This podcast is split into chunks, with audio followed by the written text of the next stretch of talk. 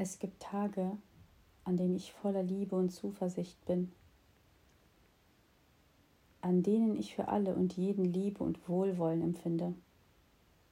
Und dann gibt es Tage, an denen ich mich selbst nicht ertrage, geschweige Liebe und Zuversicht für mich selbst empfinde. Tage oder eher Momente, die mir den Lebensmut nehmen. Tage oder eher Momente, an denen mir alles wie eine Last vorkommt. Und ich mich frage, wie lange noch?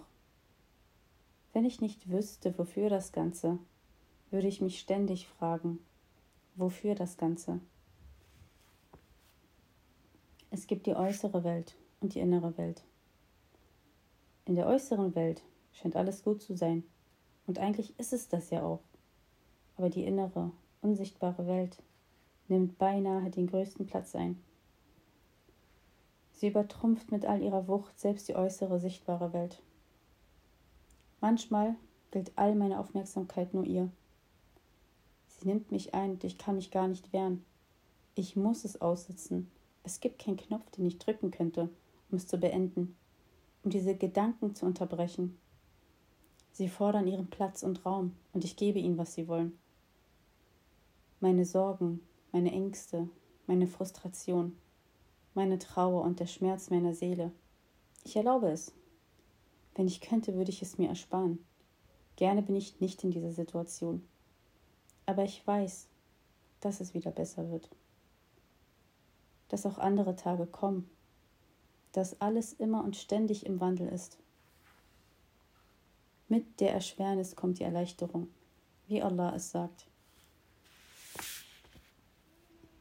Diese Welt ist kreiert, um unsere Herzen zu brechen.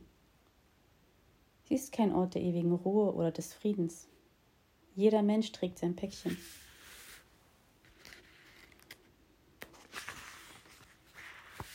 Egal wie und egal mit was, jeder hat an etwas zu knabbern. Keiner, wirklich keiner ist davon ausgenommen. Mich führt genau diese Tatsache immer wieder demütig zu Allah zurück. Er ist einfach der Einzige, der mich nie enttäuscht. Er ist der Einzige, an dem ich mein Herz binden sollte. Wenn ich anfange, etwas mehr zu lieben oder jemanden mehr zu lieben als Allah, dann geht das früher oder später mit Schmerzen einher. Denn alles und jeder ist vergänglich. Nicht mal absichtlich oder mit bösen Hintergrundgedanken. Aber alle Geschöpfe haben das eben an sich. Das ist ihre Natur. Daher ist der Schöpfer der wahre Hafen, ich kehre immer wieder zu ihm zurück, werde mir dieser Tatsache bewusst.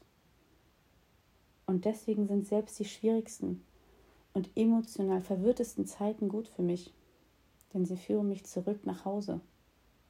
Alhamdulillah.